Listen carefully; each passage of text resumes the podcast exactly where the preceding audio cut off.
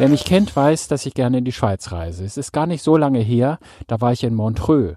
Montreux habe ich vorher auch nur gekannt als den Ort, wo immer das Montreux Jazz Festival stattfindet. Es gibt aber auch noch ein paar andere interessante Dinge aus dieser Stadt zu berichten. Montreux liegt direkt am Genfersee. Die Region ist der Kanton Waadt. Man nennt das dann auch im Hinterland das Waadtland. Und auch dort bin ich hingefahren, zum Beispiel in die kleine schnuckelige Ortschaft Rougemont. Ich habe in der Sendung Reisefieber auf Radio Potsdam darüber berichtet. Hier ist der Mitschnitt der Sendung. Am Mikrofon ist die bezaubernde Juliane Adam. Einen wunderschönen guten Morgen. Sie hören wieder das Reisefieber auf Radio Potsdam. In der letzten Woche waren wir in Kärnten in Österreich zu Gast. Heute besuchen wir den Schweizer Kanton Waadt. Erste Station unseres Reiseexperten Peter van Stamm ist Montreux, direkt am Genfer See. Hier hat Peter sich mit Andreas Bannholzer verabredet. Er ist der Direktor des Tourismusverbandes Genfer Seengebiet. Und er erzählt uns natürlich erst einmal ein bisschen was über Montreux. Herr Bannholzer, wir sind jetzt in Montreux und ich bin heute hierher gekommen mit dem Zug von Zürich über Bern nach Montreux.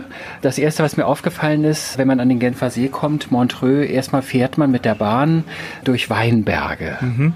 Also ja, das ist sehr berühmter Eintritts, äh, würde man sagen, Punkt äh, ins Wattland. Und zwar kommen Sie von Bern her und das erste, was Sie sehen nach einem kürzeren Tunnel, sind die Weinberge, das Lau-Gebiet, das zum äh, Weltkulturerbe gehört. Das sind, ist ein Weingebiet, das auf Terrassen gebaut worden ist und entsprechend entlang des Genfersees sehr gut sichtbar und auch entsprechend beeindruckend, wenn Sie ankommen mit dem Zug. Beeindruckend ist der Ort jetzt selbst auch, Montreux. Wir sprechen über die Region gleich noch. Montreux liegt direkt äh, am Genfer See. Da gibt es eine wunderbare Promenade und was mir da aufgefallen ist, es gibt ganz viele Kunstskulpturen. Also es gibt verschiedene Kunstskulpturen, teilweise von Persönlichkeiten, die, die hier gelebt haben, die auch da verehrt werden und, und äh, Sie haben sicher auch die äh, Skulptur von Freddie Mercury gesehen beispielsweise, der hier gelebt hat, der auch sein Studio gehabt hat und äh, entsprechend Musik gemacht hat und äh, entsprechend hat man in Montreux selbst ein bisschen das in den letzten Jahren zelebriert, dass man gewisse Kunstwerke, aber auch äh, Skulpturen von Persönlichkeiten, die hier nicht ihre Lebenszeit, aber auch längere Aufenthalt genossen haben und sich durch die Region inspirieren lassen haben, äh, aufgestellt. Ein paar Worte zu Freddie Mercury. Am 5. September hätte er Geburtstag gehabt. Wenn er denn noch leben würde, würde man feiern. Aber die Leute feiern hier auch so. Ja, ja. Also eben, das ist schon äh, ein Kult und Freddie Mercury ist wirklich, man hat das Gefühl, er lebt noch. Er wird hier verehrt. Bei der Skulptur gibt es wirklich sehr viele Anhänger, die vorbeikommen. Entsprechend spürt man eigentlich immer noch diese Präsenz von Freddie Mercury, speziell hier in, in Montreux. Und er hat ja eben auch das Studio, das Queen Studio hier und äh, hat Musik gemacht und entsprechend auch gewisse Alben äh, wie äh, In Heaven, wo da sehr präsent sind und auch entsprechend noch Anhänger finden. Und Sie haben es gehört, Freddie Mercury hatte dort sein Studio in Montreux und sein letztes Album, Made in Heaven, äh, hat er dort auch produziert. Äh, rausgekommen ist es nach seinem Tod, aber die Songs hat er noch eingesungen, weil er hat ja wirklich kurz bevor er gestorben ist, wie ein Wahnsinniger noch gearbeitet, um äh, möglichst noch viele Songs zu hinterlassen. Und deswegen hören wir jetzt aus dem Album Made in Heaven aus dem Jahr 1995 You Don't Fool Me.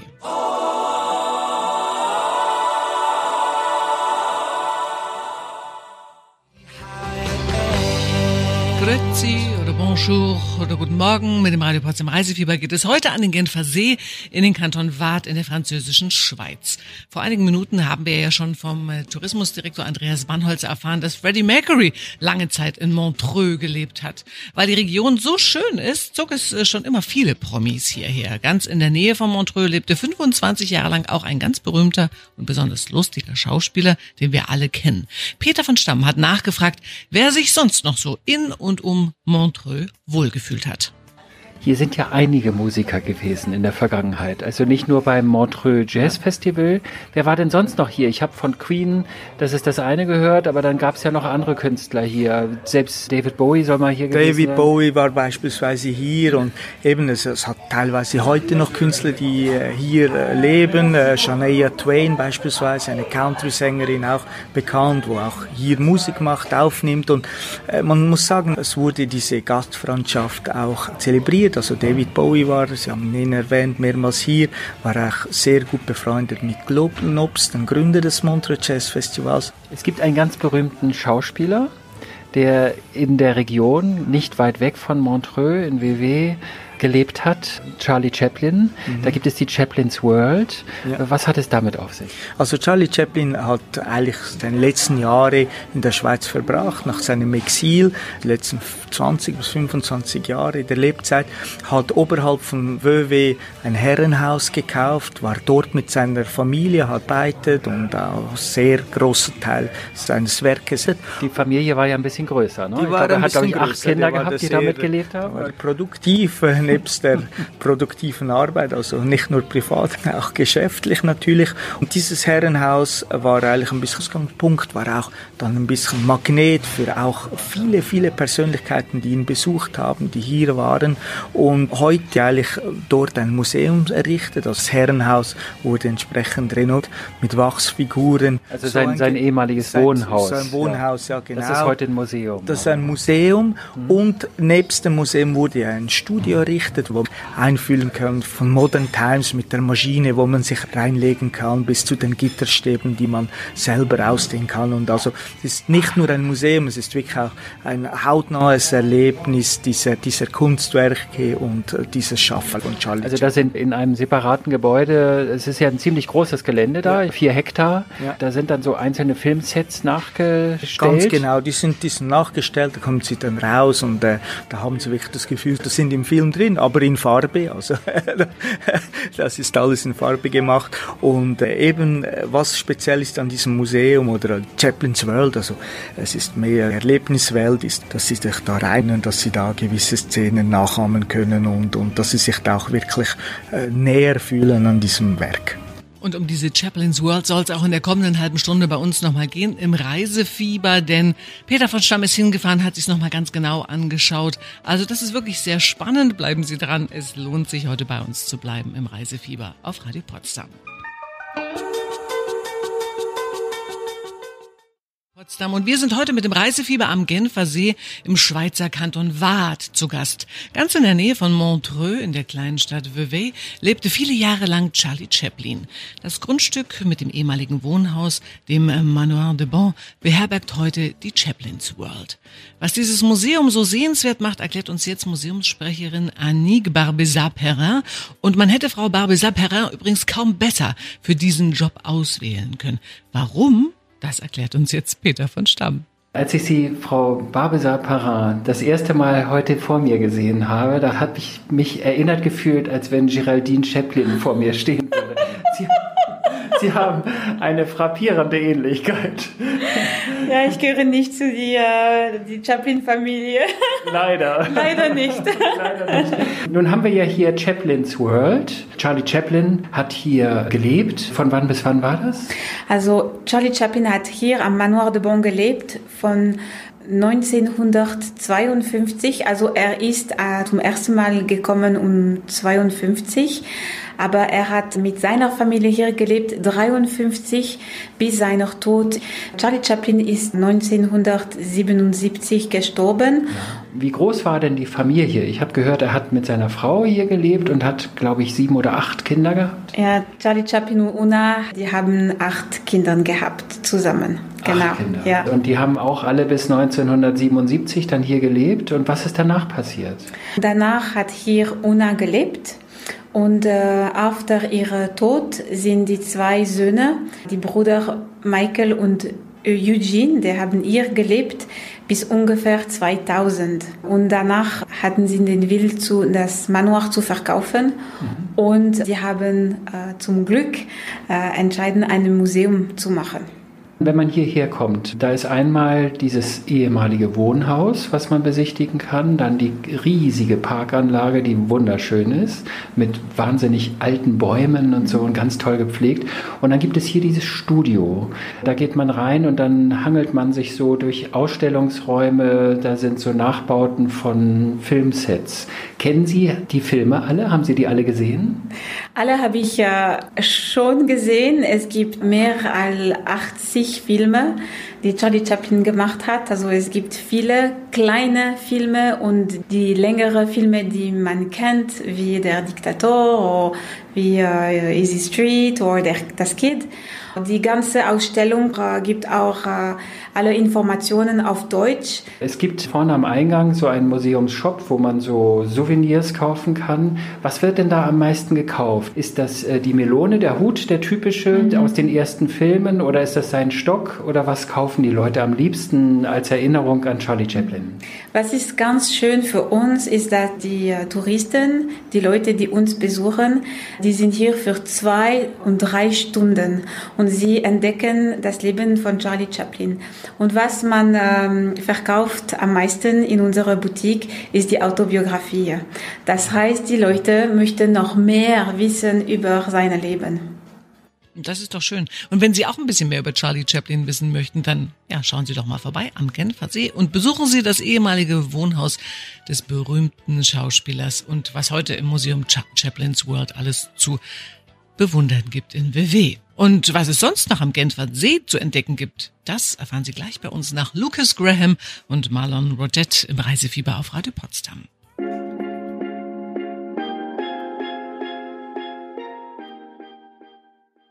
Und ich sage nochmal herzlich willkommen zum Reisefieber. Wir sind heute in der französischen Schweiz unterwegs und besuchen das Gebiet rund um den Genfer See. Tourismusdirektor Andreas Bannholzer wird uns jetzt verraten, was man außer der Stadt Montreux und dem Museum Chaplin's World im benachbarten Vevey noch alles erleben und besichtigen kann. Wie heißt der Kanton, in dem wir hier sind? Das ist der Kanton Watt.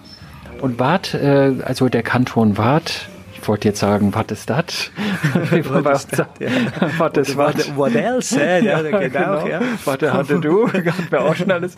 What else? Genau. Was, was ist das? Also wie, wie groß ist der, beziehungsweise äh, von wo bis wo reicht der jetzt geografisch? Also geografisch reicht er eigentlich, also die, die, die westliche, also die östliche Ausrichtung ist das Wallis, also da ist der Grenzbereich, hat man aber auch gewisse Berggebiete noch drin, auch zum Skifahren, sehr groß. Im westlichen Bereich grenzt er an Genf im nördlicheren Bereich dann an, an das Juragebirge, also Jura, Neuenburg und hat rund 800.000 äh, Einwohner, also ist einer der größeren Kantone mhm. in der Schweiz und grenzt eigentlich quasi zum großen Teil an den Genfersee, also wir sind da quasi schon Lokalmatador, was die Schweizer Seite des Genferseeufers anbelangt.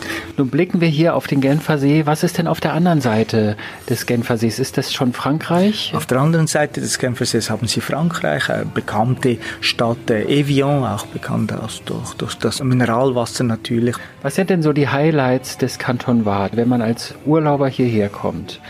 Und man sagt sich, okay, ich kenne jetzt Montreux, dann ist in der Nähe noch Lausanne. Lausanne kennt man vom IOC, vom Olympischen Komitee. Was muss man sonst noch gesehen haben? Gibt es interessante Schlösser zum mhm. Beispiel? Also wir haben ein paar Highlights, würde ich sagen, die, die wirklich auch internationale Austragungskraft haben. Wir haben ein Schloss, das, das Schloss Chillon, das wurde auf dem Felsvorsprung im Genfersee gebaut, auch sehr romantisch natürlich, auch bekannte Geschichte. Das ist eines der meistbesuchten historischen Städte in der Schweiz. Dann in Lausanne Sie haben IOC genannt, gibt es das, das Olympische Museum, wo eigentlich wirklich die ganzen olympischen Städte, Fackel, die ganzen Disziplinen interaktiv auch besucht und angeschaut werden können. Und dann haben wir auch äh, Ausflugspunkte bis 3000 Meter hoch, also der Glacier 3000, der Gletscher 3000, wo auch die größte zwischen zwei Berggipfeln liegende Hängebrücke besteht und ein bisschen äh, Adrenalinkitzel hat. Wie, wie lang ist diese Brücke? Oh, das ist rund 150 Meter, würde ich sagen. Das ist zwischen zwei Berggipfeln drin, also ist äh, ziemlich imposant und verhaut die Aussicht äh, ist natürlich entsprechend schön, ja. Also da kriegt man schon wackelige Knie, wenn man darüber schon wackelige Knie, ganz genau. Absolut, denn die Hängebrücke ist nur 80 Zentimeter breit und verbindet zwei Berggipfel miteinander und das Begehen der Brücke ist kostenlos und Sie können von dort eine herrliche Aussicht aufs Matterhorn, dem Mont Blanc Massiv und den Eigner Mönch und Jungfrau genießen. Aber wie gesagt, äh, also für mich wäre es nix. Man hat ziemlich wackelige Knie da oben. In der kommenden Stunde erkunden wir weiter den Kanton Waadt noch ein bisschen und besuchen unter anderem eine Almkäserei. Und zu gewinnen gibt's natürlich auch was.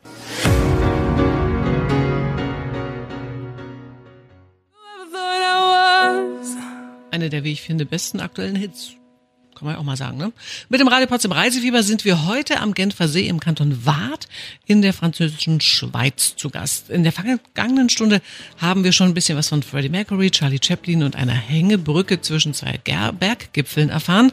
Wann die beste Reisezeit ins Waadtland ist und ob es tolle Angebote vielleicht auch für Familien mit Kindern gibt, das erfahren wir jetzt von Tourismusdirektor Andreas Bannholzer im Gespräch mit Peter von Stamm. Wenn man nun als Aktivurlauber hierher kommt im Sommer, was macht man da? Geht man wandern? Geht man Weinberg wandern oder was macht man? Also Sie haben alles, Sie können kombinieren, wie Sie wollen. Natürlich gibt es klassische Wanderrouten, aber auch natürlich Rennvelo, äh, sehr bekannt, um den See, aber auch teilweise in die Bergregionen, Mountainbike, also all diese typischen Formen der Aktivitäten gibt's. Was natürlich vielleicht bei uns ein bisschen spezieller ist, wir haben eine sehr ausgeprägte Gastronomie hier in der Region, eine Gastronomie teilweise auch an den Bergen, in den Bergen und man kann sich dann da vielleicht mal Pause mehr gönnen, als das sonst irgendwo der Fall ist und vielleicht auch mal ein Schlückchen Wein trinken statt äh, das bekannte Schweizer Isostar. Was für Wein trinkt man denn hier in der Region? Also bei uns gibt es äh, vorwiegend ist der Schassla, das ist ein, ein gut edel auf Deutsch, oder? Das ist der vorherrschende Wein, das ist ein Weißwein. Ich würde sagen, die Gesamtproduktion ist rund zwei Drittel Weißwein, ein Drittel Rotwein und die Leute hier trinken vorzüglich diesen Weißwein, ja, in jeder Form natürlich zu jedem Essen auch geeignet, ja. Wann ist die beste Zeit? Um als Norddeutscher, Nordostdeutscher hierher zu kommen? Wann, wann sollte man hierher also je nachdem, ob er warm haben möchte oder kalt oder wenig Wind oder viel Wind. Nein, ich würde sagen, ist natürlich, äh, wenn man sich eher so der, der Natur erfreuen möchte, auch der Schönheit der Natur, ist natürlich vom Frühjahr her bis in den späten Herbst eine sehr schöne Zeit. Also da kann man auch die Natur entsprechend mit ihren Farben im vollen Spektrum erleben. Dann aber auch im Winter natürlich den Ski, Skigebiet Gebieten mit Winterwanderwegen, mit Skilanglaufmöglichkeiten auch sehr spannend natürlich, ja. Die Schweiz gilt ja in Deutschland als ein hochpreisiges Urlaubsland. Wenn man mit einer Familie kommt, mit zwei Kindern vielleicht noch im Gepäck, dann kneift es schon mal finanziell. Gibt es da spezielle Familienangebote, Arrangements? Kommen Sie den Familien ein bisschen entgegen? Ja, sicher, auf alle Fälle. Also gibt schon jetzt nicht ein Gesamtangebot, aber es gibt schon regional, auch in der Region entsprechende Angebote, sei das beim Skifahren, wo teilweise die Kinder bis neun Jahre, bis sechs Jahre auch äh, quasi kostenlos im Hotel äh, der Eltern übernachten können, dann auch auf den Skipisten. Logischerweise wissen wir auch, dass das unsere Zukunft ist und dass wir entsprechend auch da Rücksicht nehmen müssen, was, was das Portemonnaie anbelangt. Ja. Ich mag immer diesen Schweizer Dialekt, so ich möchte auch immer so ein bisschen sprechen dann. Ähm, ein ganz besonderes Highlight, natürlich auch für Kinder, ist der Besuch einer Alm. Wir werden die gleich erkunden und was dort produziert wird, das verraten wir Ihnen nach den Lewis und Christina Aguilera hier im Reisefieber auf Radio Potsdam.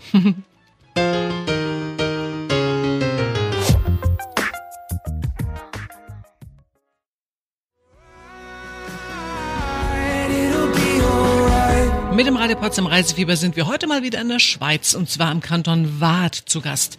Nach einem Besuch der quirligen Städte Montreux und Vevey am Genfer See fahren wir jetzt in die Berge auf eine Alm. In der Nähe von Rougemont betreiben Therese und Alexis Bourrier in 1400 Metern Höhe eine Almkäserei. Kollege Peter von Stamm hat sich die Almbäuerin Therese, die ursprünglich aus dem Tessin stammt, erklären lassen, wie man dort in den Bergen des Waadtlandes Käse macht. Das ist der Hauptstall hier. Mhm. Aber dann haben wir noch Weiden, die ein wenig weiter unten sind. Okay. Wie viele Milchkühe haben Sie denn da draußen? Äh, 26. Und dies ist die Milch von gestern Abend. Die tun wir in ein Becken. Dann wird das gekühlt und über Nacht hier reingelassen. Und im Morgen entnehmen wir den Rahm da drauf und dann äh, leeren wir die Milch dorthin. Was machen Sie mit dem Rahmen? Der Rahm, der brauchen wir zum Frühstück. Äh, Butter machen wir. Und wie viel Liter Milch machen Sie so am Tag? Also Oder jetzt- wie viel Milch bekommen Sie von den 26 Kühen? Also jetzt haben wir weniger im Herbst. Die Produktion ist im Frühling immer höher als im Herbst. Oh, Jetzt haben wir so um die 400, 420 Liter pro Tag. Wie viel Käse wird da draus? Äh, man braucht 11 Liter Milch für ein Kilo Käse.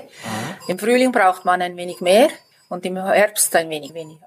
Wir sind 75 Familien, die diesen produzieren. Und das entspricht äh, etwa an 450 Tonnen pro Sommer. Sie sind ja aus dem Tessin Ja. ursprünglich. Gibt es da einen großen Unterschied zum Tessin, was zum Beispiel die Herstellung von Käse angeht? Ja, die Käse sind ganz anders. Also ich meine in der Alpen, in, ich habe noch nie in einer Alp im Tessin gearbeitet, aber äh, der Käse ist ganz ein anderes Rezept. Das können Sie auch in der Innerschweiz, haben Sie anderen Käse als hier. Oder wenn Sie in das Tirol gehen, in die an, andere Bergen, die Kräuter sind nicht gleich und die Art, ja, wie der Käse gemacht wird, ist auch nicht gleich. Jeder hat seine Rezepte, da wird verschiedenen Käse gemacht. Ja, wir sind jetzt äh, auf diesen Letiva-Käse spezialisiert in dieser Region, wo eigentlich Gruyère, man sagt immer, das ist ein Cousin von Gruyère, das ist genau das gleiche Rezept, nur ist es nicht in der gleichen Region gemacht. Also haben Sie gut aufgepasst, der Lötiva-Käse ist ein Cousin des Gruyère. Und haben Sie es gemerkt, die Kühe im Stall haben auch hingehört und absolut zugestimmt. In der kommenden halben Stunde erfahren Sie dann, in welchem schönen Hotel in der Schweiz Sie zwei Übernachtungen gewinnen können. Hier bei uns im Reisefieber auf Radio Potsdam.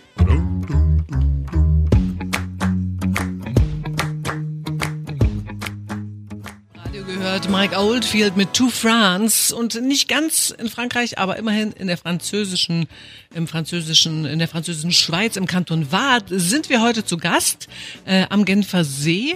Und nachdem wir so viel über Sehenswürdigkeiten der Region erfahren haben, wollen wir natürlich auch jetzt wissen, wo man dort in der Gegend wunderbar übernachten kann.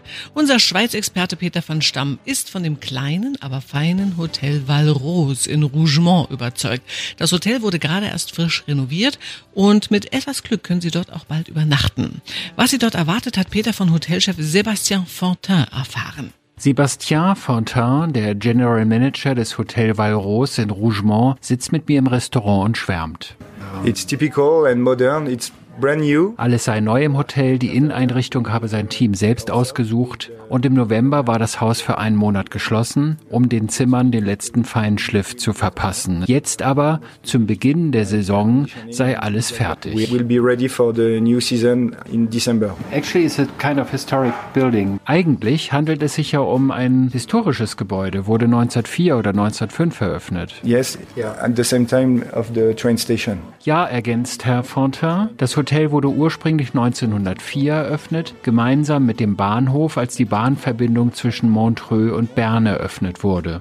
how many rooms do you have here? Und wie viele Zimmer haben Sie? 12 rooms. They're all different, all typical. Wir haben zwölf Zimmer, alle sind einzigartig eingerichtet und mit großen Queen- und King-Size-Betten ausgestattet. Und es gibt mehrere Möglichkeiten im Hotel zu speisen. Im Restaurant gehe es etwas gediegener zu mit feinen Tischdecken, edlem Geschirr und handgeblasenen Weingläsern. Traditioneller könne man im Café essen, zum Beispiel das Valros Käsefondue. Daneben gäbe es auch noch die Möglichkeit, in der Lounge, an der Bar oder auf der Außenterrasse zu speisen. You have the lounge. You can also eat at the bar, eat at the lounge, eat at the café, eat at the restaurant, or eat under the tree, under the marronnier on the terrace. Zum Schluss weist er nochmal darauf hin, dass das Hotel Valros nur zwölf Zimmer habe. Man solle also rechtzeitig reservieren. Everybody's welcome at the Hotel Valrose. It's only 12 rooms, so you should reserve.